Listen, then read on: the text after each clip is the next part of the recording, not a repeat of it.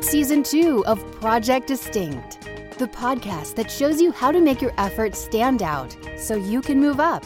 Discover what it takes to grow your business and yourself with best selling author and member of the Sales and Marketing Hall of Fame and the Professional Speakers Hall of Fame, Scott McKain.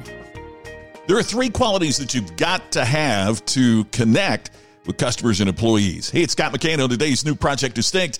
We're going to be talking about what those three are the three qualities that are absolutely mandatory for you to have significant connectivity with customers and employees. That's the topic of today's Project Distinct, brought to you by DistinctionNation.com, where you can download a free 14 day audio program on what it takes to create personal distinction. If you want to be chosen for what you want in life, in other words, how do you get selected for the things that you want? Whether it's selling a product or whether it's getting into the right school or whether it's getting the promotion that you want, how can you get chosen for the things that you desire? Well, you got to have distinction, and that comes with this 14-day program where you can learn about what does it take to create personal distinction. Just go to distinctionnation.com, sign up, join the nation. It's absolutely free. You can download the entire program on with our compliments. So we'll see you at the nation. It's distinctionnation.com. So the three qualities that you have to have, it's kind of a three-step process to get what you want and to connect with customers and employees. Here are the three. Align, engage, commit. First is align. Why would customers do business with you? Why would an employee choose to continue to work with you? Why would a prospect want to be a part of your team? There has to be a fundamental reason, or they'll stay at home or spend their money elsewhere or go to work at an alternative. What drives people to look at your organization or you as an option? What motivates them to make the effort to engage with you?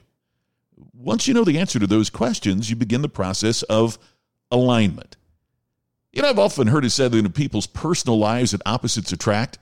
And over my many years of observing, as well as being involved in personal relationships, my conclusion is that although opposites may attract, such relationships often have a difficult time enduring. We tend to associate most with people like ourselves. Personal relationships flourish when there are common areas of interest. Now, don't get me wrong, I'm, I'm not saying you have to enjoy everything your partner appreciates or vice versa. It's just that our common interests, values, and desires solidify the relationship and pull us together. When you align your thinking with another person's, you begin to appreciate and understand that person more deeply. You don't have to adopt their choices or beliefs. Matter of fact, I'm strongly recommending that to connect emotionally with another person, you at least need to be able to do this. You have to be temporarily able to approximately think as that person thinks choose as she or he chooses to feel as he or she feels. It would not be overreaching to suggest the simple act of alignment is probably what could solve some of the world's problems. It's been that way for centuries because of our unwillingness or inability to even temporarily align our thinking with those of another religion, ethnic background, culture, or diversity in, as a national sense. We act and communicate in a way with others with different experiences fail to ha- comprehend. In other words, what we have to do is understand that people behave logically from their point of view. Therefore, we don't have to change our beliefs. It just means to be effective at the next stage, engaging, we've got to align our thinking to a point where we feel connected. Now, after we've aligned, now we have to engage. Engaging without aligning or uh, the attempt to engage with that alignment, seldom accomplishes what we desire.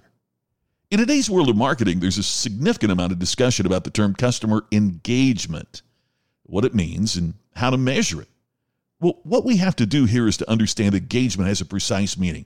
It is the effort that we are making to initiate and sustain an aligned interaction with customers or employees.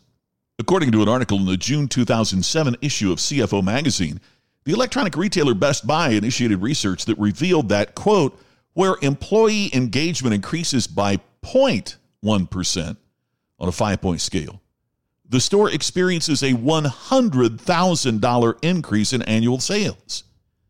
So, if you can increase sales by enhancing the engagement of your internal customers, What you need to be doing is to work right now to create an ultimate internal customer experience so that your internal customers, your employees in turn, create ultimate external customer experiences, enhancing sales, retention, referrals, and growing your organization. But the third of the three is to commit. Here's the point in our personal lives, we have acquaintances, friends, and true commitments. With individuals with whom we have shared commitments, it could be romantic, it could be platonic, we develop a higher level of concentration on making certain that we are contributing to their well being in a positive, productive manner. It's a similar phenomenon when we exhibit a commitment to our customers. We simply develop and display a higher level of concentration and engagement with them. We have greater intensity in regard to creating an experience that contributes to their personal and professional success. So, if you're willing to align your thinking with your customer's logical point of view, engage them in a dialogue regarding their perspective, and commit to deal with them by intensely focusing on their needs, you've achieved the three standards by which engagement and involvement and commitment has in common. See, what we have to do is to go through this three step process to see how we might better align our thinking with our customers, engage with them based upon their perspective, and commit to them our vow to deliver for them the ultimate customer experience.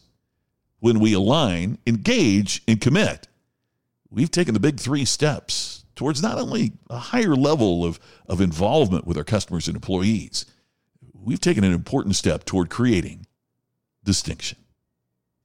And that's all for today's Project Distinct. I look forward to talking to you again tomorrow on the next new edition of Project Distinct. Thanks for subscribing and sharing. Thanks for listening, most importantly. I look forward to talking to you again tomorrow on the next Project Distinct.